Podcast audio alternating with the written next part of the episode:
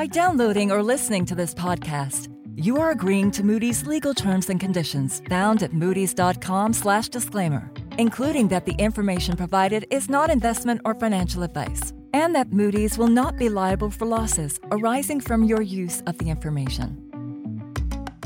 Welcome to Moody's Talks, KYC Decoded. I'm your host, Alex Pillow, and this episode is presented by Moody's Analytics.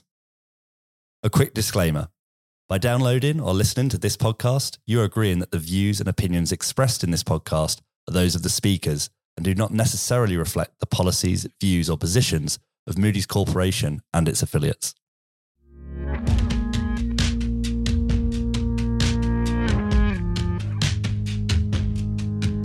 A different type of podcast today for this bonus episode. Rather than me interviewing an expert guest, author, or panel, I'm actually going to have a go at answering some questions myself. Why on earth are we doing this? Well, Jody Houton from IDnow got in touch after listening to KYC Decoded and asked if I'd be willing to talk about what I've observed in the KYC ecosystem and particularly how that impacts fintechs and crypto businesses, amongst other regulated entities, um, for a content series that they're doing. I've done my best to share my honest observations here and hope you enjoy seeing the tables turned on me with Jody asking the questions.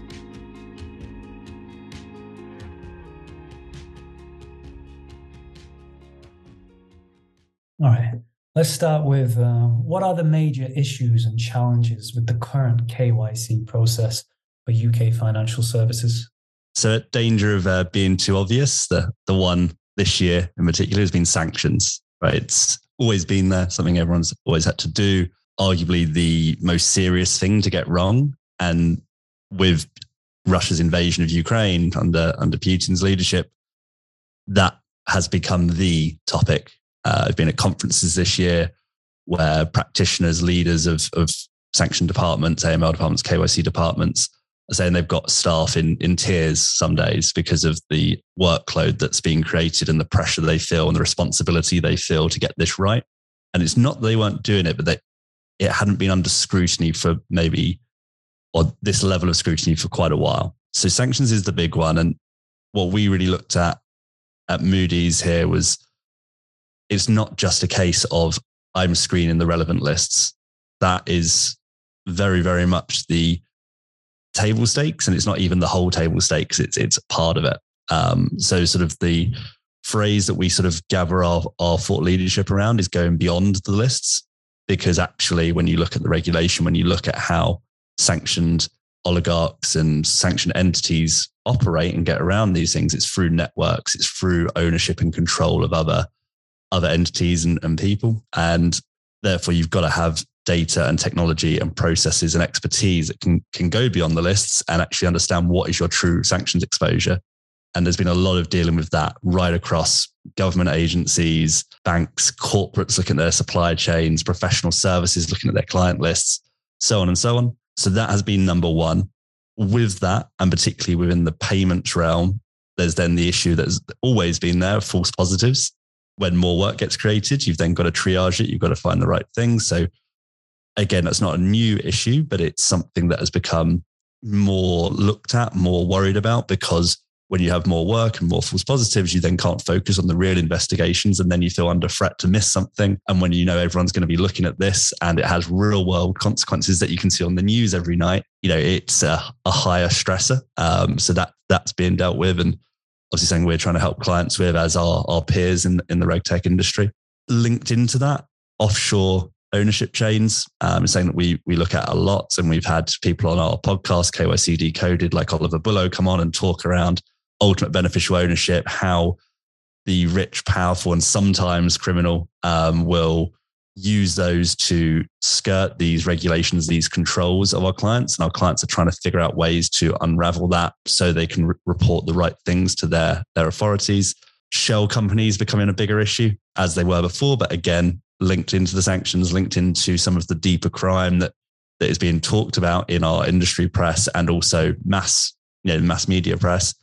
Not proper crime because there's lots of types of crime, but some of the real financial crime, the, the bigger stuff is happening for a number of shell companies that are globally spread out and these networks again.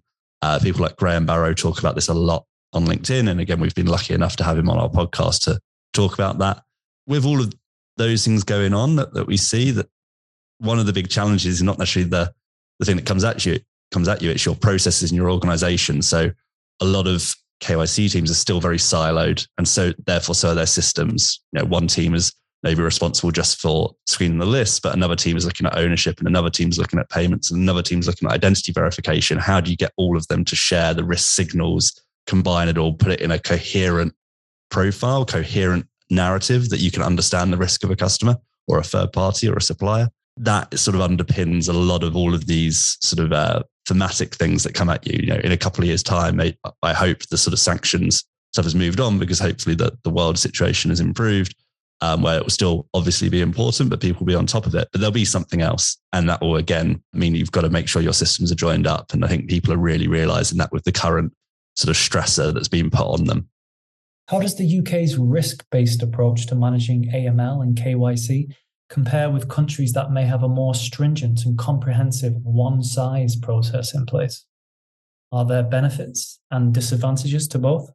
So I can sort of talk for a few of those uh, for both both styles or both approaches. So if you think about risk based and the, and the problems of that, it really relies on the judgment of individuals and and their respective firms. Sometimes it's a committee of people, sometimes it's one person, sometimes it's you know a small team. Depends on the on the company and the size and their governance structures. But if you're relying on judgment, you then have to rely on really effective enforcement when that judgment is wrong. Um, and therefore, if someone's gone off and done something left field and they say, well, it's risk based, the only way that you rectify that if they're wrong is is a really active and and sort of accurate enforcement mechanism. You leave some room for doubt, uh, which can be a problem with that approach. Um, one person will call something risk based, another one will call it inadequate, and where you draw that line is is naturally subjective because it's about people and opinions. If you think about the one size though, and the problems of that, well, it sets a bar. It's a bar, so you can debate is it the right bar for the regulated entities, but also the criminals. They know that a lot of the time people will do only what they're told to do. They won't look to go beyond that. Um, so if the criminal knows, well, this is the bar, you know, a really obvious rule um, would be there's the $10,000 rule, right, in the US, like payments above that have to go through certain scrutiny. So, funnily enough, a lot of payments go just under that or, or are always under 10,000. Doesn't mean you have uh, other ways to catch them, but it's a flag or a pointer to the people you're trying to catch out.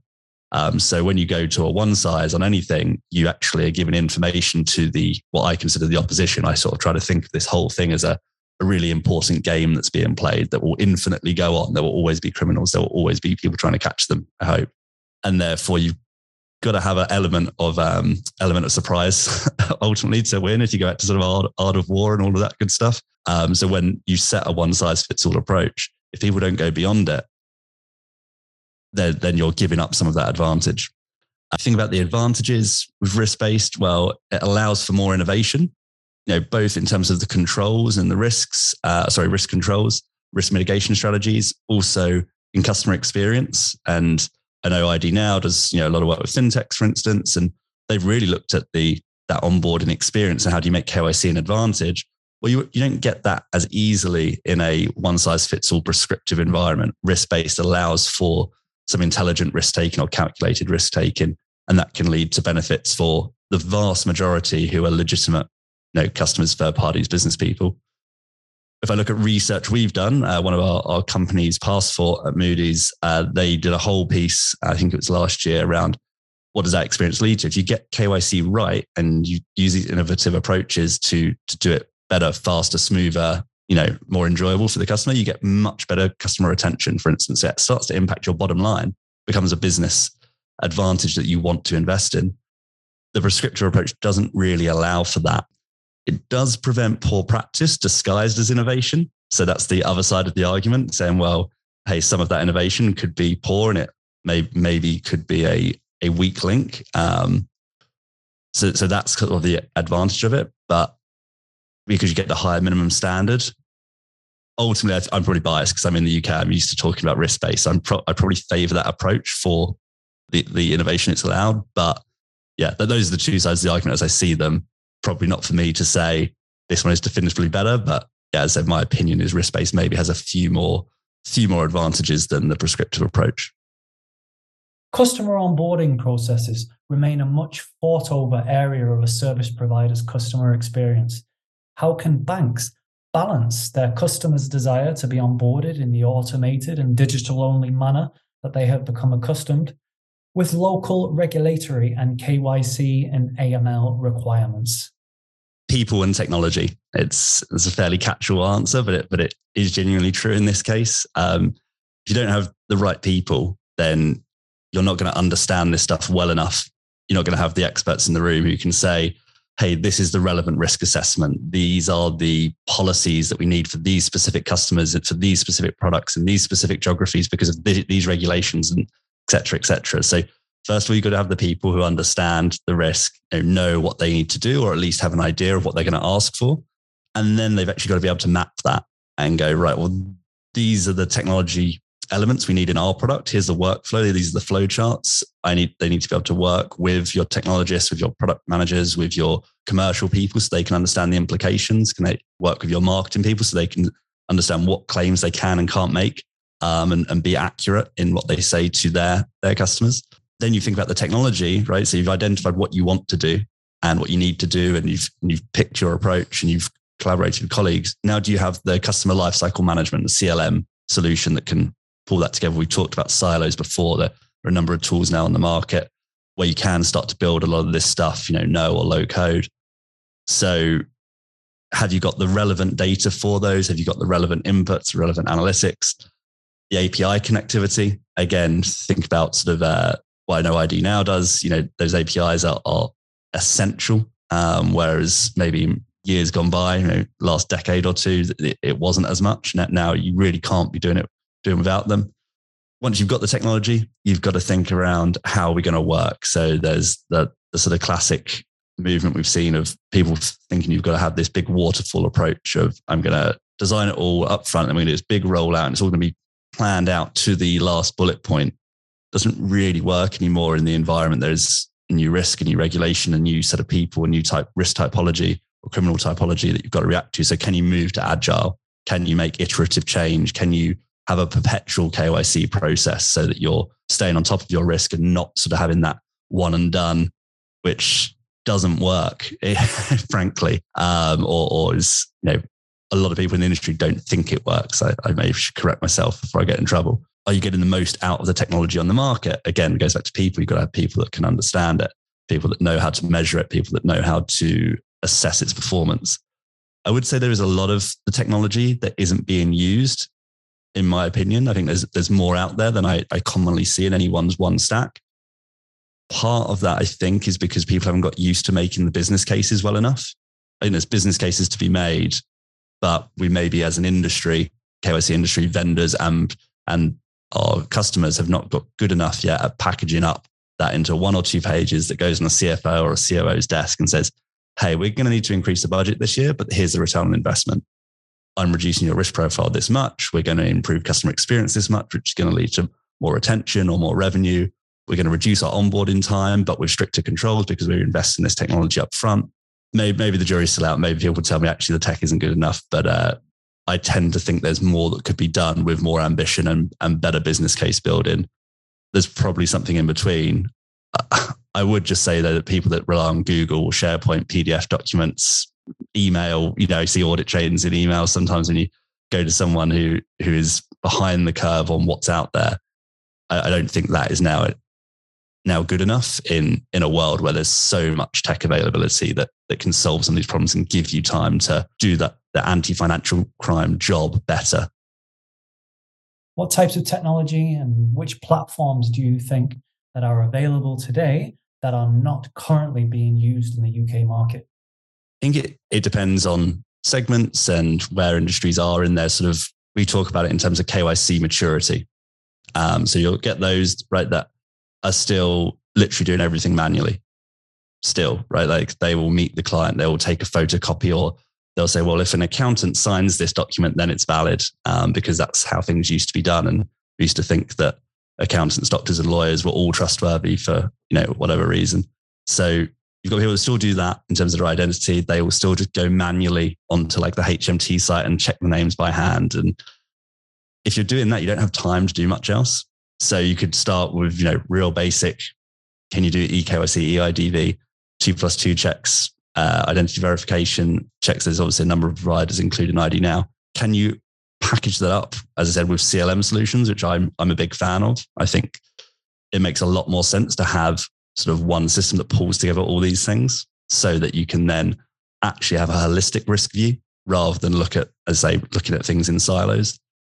And rather than just get doing sort of your basic screening, are you using adverse media properly? Are you using analytics that can pull out the risk signals from the raw data?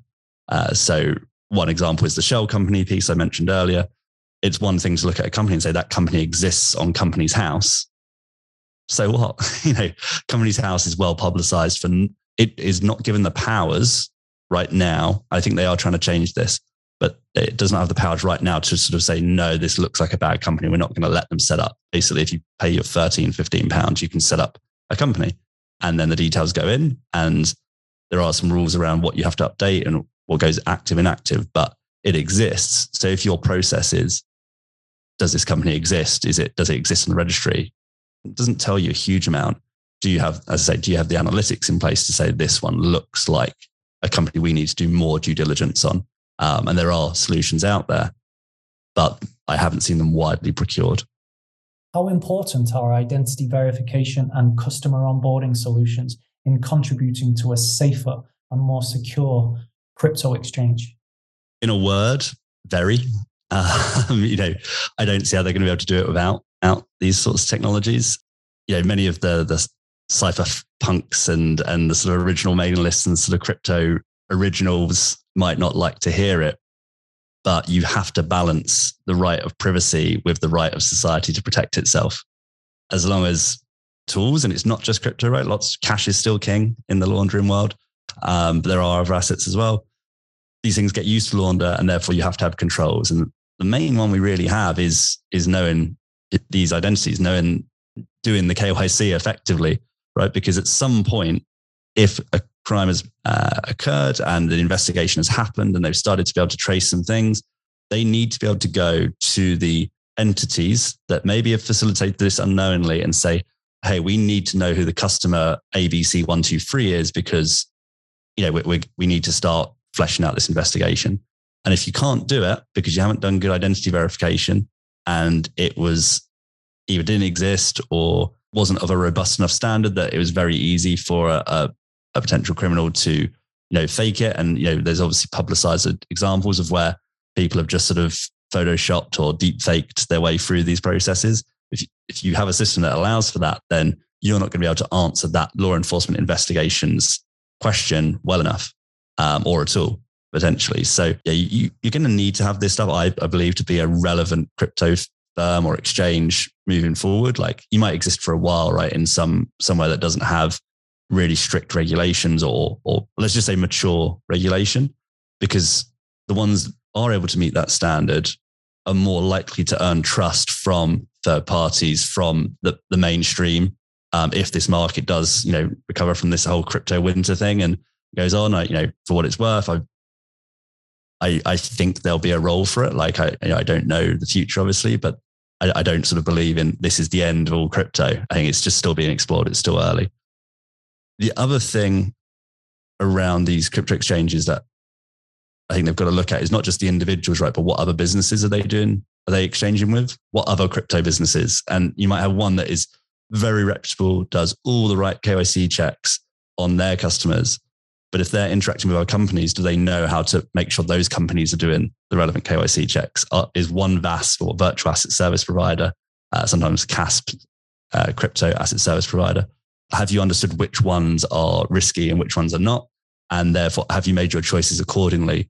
If you don't do that, then you're going to be at more risk um, of having money move in that has touched these privacy technologies like mixers, like Monero, these other points that are weak links in the system. We did a whole series on this on on the the, the Moody's podcast with different experts from law enforcement and blockchain analytics and financial crime consultants and practitioners, which I'd encourage people to listen to because the guests were just were fantastic.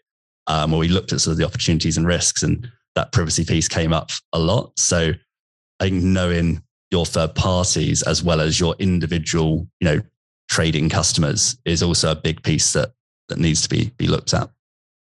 What with increasing focus from the FCA and UK government on regulating the crypto industry, how do you foresee the near future of crypto in the UK? What challenges and obstacles do you envisage? What advice would you give? What should organizations be focusing on? And finally, armed with this information, what opportunities are there for companies that want to trade and accept crypto assets? I think the thing I think about in the UK is that there's still a, a big crypto community here, particularly in London. Um, and perhaps it's still the only city in the world. I, I, won't claim to know definitively, but people talk about it's the one place where lawmakers, the financiers, and the technologists all exist in the same place, often within a 20 minute walk of each other. So that supports you know some fairly big leaps forward. We we saw it and still see it with the fintech boom, and sort of how that mix basically made London the center of gravity for fintech. Um, and you can debate is crypto its own thing? Is it part of fintech, etc. cetera. It doesn't really matter. The, the, the point is having that here in the UK means you know, there will generally be ways found to collaborate or when a new regulation comes in, there'll be, you know, there'll be very smart people working on it. And obviously you've got the legal sector here as well, which is very good and, you know, internationally renowned. I think there will be short-term disruption as that there we can see it, right? There is there is disruption, and journalists will write about it, and their job is at the moment, unfortunately, to get clicks, um, right? Get clicks, so that that's the business model. Until that business model changes, there will be certain headlines that maybe are more alarming than they need to be. Um, I believe actually I've been told that most of the time the journalist that wrote the article doesn't write the headline because they make it a separate job, so there's they can do what they want, which is a, a strange strange thing to think about ultimately though i just expect that the the industry will evolve with the regulation. There's a number of the larger actors that have been crying out for regulation, right? They, they go, hey, that will help us make that bridge from sort of early adopter or early majority to the next bit of that, that classic curve, adoption curve. And when people know something's regulated and they know the authorities involved, they feel far more comfortable getting involved. Um, so I don't think it's going to suddenly wipe them out. I just think there'll be you know, a period, as I say, of evolution, of adaptation there may be those that go, right, well, we're not going to operate here. We want to go operate somewhere with looser regulations. But again, I think mainly about the that majority in that curve. And if I know someone is based in the UK under their authority or some country where I'm not based under some authority that I don't really understand, then I'm probably going to go with the UK firm. So, I mean, that only speaks to your local domestic market, but yeah, you could expand that out, right? If, if the the EU does more more regulation, then and then you have to go outside the EU, and then again, you, that's a bigger market in the US. People are going to generally want to transact with the with the US entity, and, and so on and so forth. So I think that's got to be thought about. You've also then, if you're going to do this adaptation and evolution, you've got to retain the right people. We talked about that earlier. People with the right expertise, people that can speak and to and understand what the regulators are after, can speak and understand what the vendors offer, because the technology piece is how you're ultimately going to comply with a lot of this stuff. You've got to have the right systems, controls, processes, and controls that match your policies. So having the relevant technology, making sure that's configurable as well. Configurability in tech is, I think, now a big, big theme. Um, because as things evolve and we expect them to continue to evolve, it's not going to be right. We put this regulation in and that's it. We talked about you know agile earlier. I think the lawmakers are catching up to that. They before you could set something and the industry would kind of be stable for 10, 20 years because there wasn't that much change.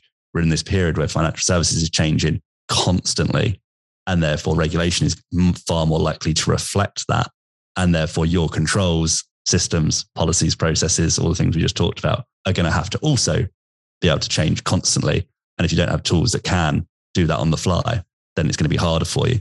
Um, we actually had a guy from a consultancy called Beyond, uh, Matt Neal came on and talked to us. And they've done a whole report on this, RegTech report on this. Um, I'd really encourage people to read that. They talk about how to find the right vendors for you specifically, how to manage the process, how to manage when you need to break up with a vendor. They use an analogy of sort of dating through to marriage, through to divorce um, in some cases. And that that's, I think, helpful for people that are, are trying to get on top of this or maybe feel they're behind where they need to be. Like that could maybe help them take a couple of steps forward. Ultimately, though, think about anyone that wants to be, is involved in crypto, wants to accept crypto payments or, or has some exposure, which is kind of everyone now, right? Even if you're only dealing, dealing in fiat, you your customers may have made some money in crypto and they want to put it cash out and put it in, you, you have some exposure. You're not doing anything new.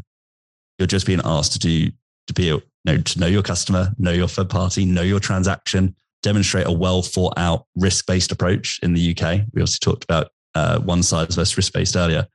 And you might need additional tools, but that, that's just the effort that's required. And anything good or anything profitable generally requires some effort and some investment. So I don't think it's anything radical being done here. It's just applying the same principles to this uh, evolving market, and that's going to require a bit of bit of effort.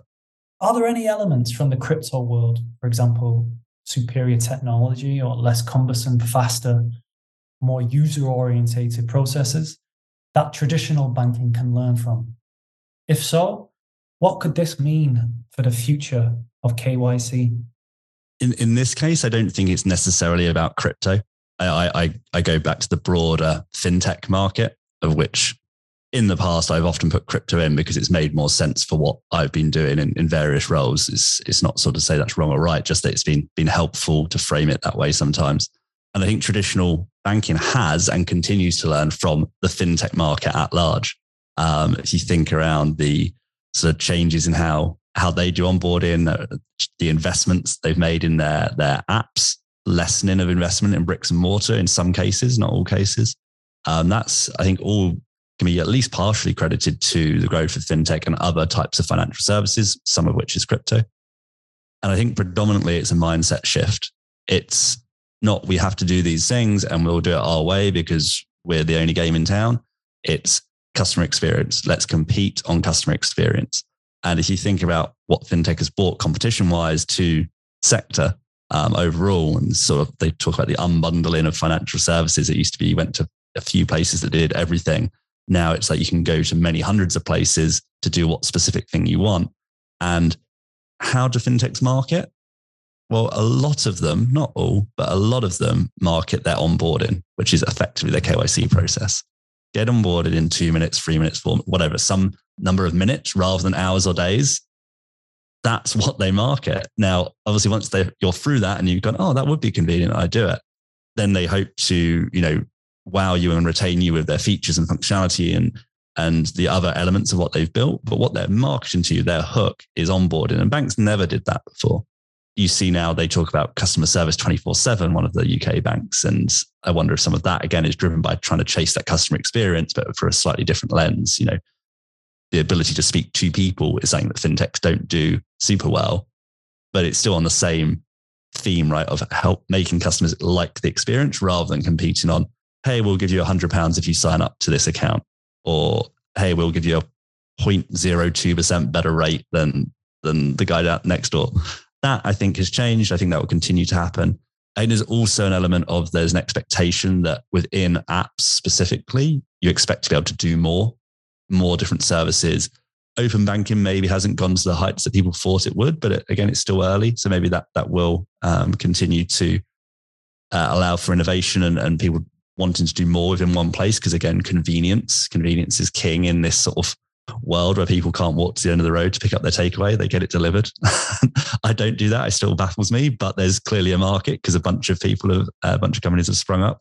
I think the one thing the banks are going to have to think about though with all of this learning is we've talked about breaking the silos down and, and sometimes you'll hear about people talk about legacy systems and that's fine to talk about, hey, we've got these old systems. It creates a challenge. What sometimes I think is frustrating is there's this idea that legacy systems have to be permanent.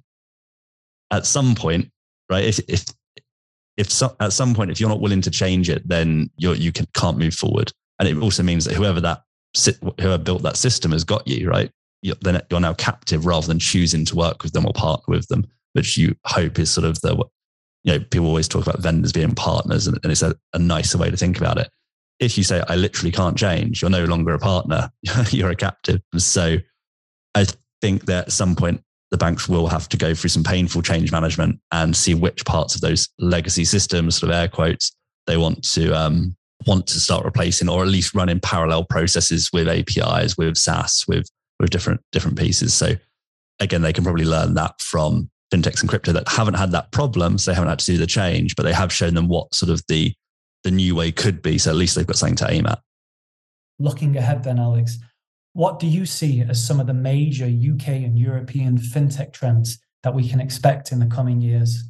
So I've I've read a lot, and I'm sure everyone else has that has an interest in sort of fintech market. That this is is like the dot com bubble, right? Like we're in that sort of bit. A lot of charts look similar, certain signs look similar, and if that is the case, then I think you can sort of embrace it, right? Like you can't change macroeconomics on your own, but you can you can learn from what's gone before, and you can sort of embrace the challenge. So we have had the easier times of fairly on tap venture capital money, and now it's a little bit more reluctant, a little bit more challenging to get, maybe a lot more potentially. I'm, I'm not someone out there looking for it, so whereas it was relatively easy, now it's more difficult. You move into these more careful times. Business models are going to be vetted. Profitability is going to be key right? So it can't just be we'll do everything anymore. It's what do we do really well? What are people willing to pay for? How can I finance my own growth? Ideally, rather than go, oh, just raise another another round. Everyone loves a big valuation and a, a picture on LinkedIn. You could start to get away from that. And that could be a really good thing because just like the dot com sort of boom and bust and, and bubble, whatever you want to call it, a bunch of really, really good companies came out of that in terms of you know commercial success and and choice in the market and all those things. You might end up potentially with less fintechs, but the ones that remain will be really good ones for consumers and for uh, third parties to work with. Yeah, I, I maybe stay away from giving a, a pure prediction because who am I? But reading what I'm reading, that that seems to be the closest thing to a trend, and that's how I could imagine it playing out if if that trend is correct. With increasing importance placed on fintech, partly due to pandemic-induced acceleration, what are some of the dangers and challenges associated with banks and financial institutions rapidly implementing fintech and regtech solutions? I'd probably go back to maybe the word challenge rather than danger, but there's that challenge of can you change your mindset? We talked about mindset earlier. So, are you committed to working fast? Are you committed to experimenting? Are you willing for something to fail, iterate on it, and then go again rather than go, no, project didn't work, kill it, go back to what we know? if you want to change, you've got to change, right? But you, it's not necessarily going to be successful straight away. So there's an element of full commitment um, and doing this. Otherwise, you're going to waste a bunch of time because you you throw in the towel too early. There's a saying, right, that perfection is the enemy of excellence. I think that applies a lot here. In traditional organizations, run into a lot of people who they they're so desperate to be correct that they're willing to go slowly and sometimes it might be better to actually, you know, get out of that, you know, they call it analysis paralysis, right? You know, can you go a lot faster, fail at something, but take take what you've learned and then go again and be on your second project while, while the first one is still doing research. And then you get to a closer to the right answer before before they even launch anything. And that goes for implementing things, doing partnerships, producing your own products and innovation. Yeah, I think that's that's a big lesson um, and is a challenge if you don't, if we talk about the danger, if you aren't able to do that, then those third parties, whether it be fintechs, regtechs, some other third party, they don't have the time horizon that, that you have as a larger, more established player. So they may move on and go work with someone else who can. And that will be the thing that you've got to think about is you know, the opportunity cost if you can't work at their pace. There's probably a middle ground, right? Like both sides need each other. Um, so it might not be going up breakneck speed like some want to, but it also can't be 15 committees or whatever to make a decision. People have got to be willing to, you know, as I say, make, make mistakes, but already expect those mistakes and then do use the information to do something with, at which point they're just part of the process. Um, again, another phrase that I've heard from a, another podcast. Obviously, we do our one, but I, I listen to quite a few as well when I'm on a run or whatever. And, you know, action is the cure to anxiety. And then you've got a lot of risk averse people in our world, right? And who have a lot of anxiety about change, but that's going to have to be overcome to keep up. So, as I say, the way you do that, according to this saying, is is you take action constantly, get into a continuous momentum um, with things, and when something doesn't go right, know, take a deep breath, figure it out, note it down, bring in it whoever you need to to fix it, but don't then stop and panic and and you know and throw it out. The last thing I'd probably say is the fun, you know, remember the fundamentals. Any partnership, vendor relationship, uh, joint go to market, whatever it is, both sides need to be commercially successful from it.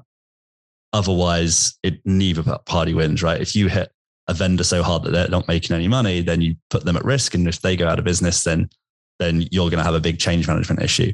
If you hit someone so hard for price, then they don't want to work with you or, or they can't get it done, then you're both going to lose eventually. If you're doing a joint go to market and you don't both invest, then into the sort of aligned goals, then it's gonna it's gonna fail by design. So making sure both parties are commercially honest with each other is a challenge, but it can be done. And if you do that, you can avoid the danger of a project that looks really good at the start, but then then falls over because you know what one one team was too too competitive for the other or too too eager to win rather than look a little bit more longer term.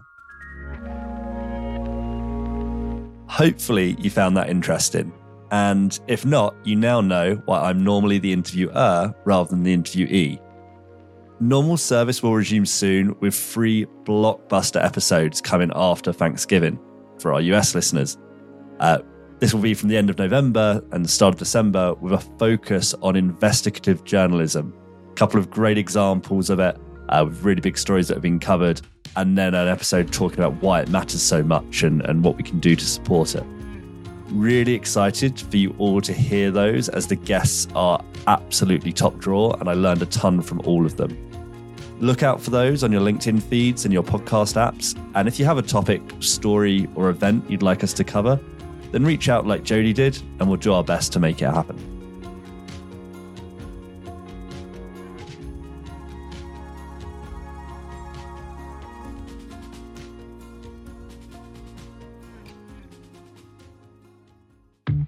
Thanks for listening to this Moody's Talks podcast.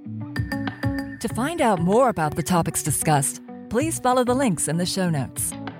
You can check out other Moody's Talks podcasts by visiting moodys.com slash podcasts.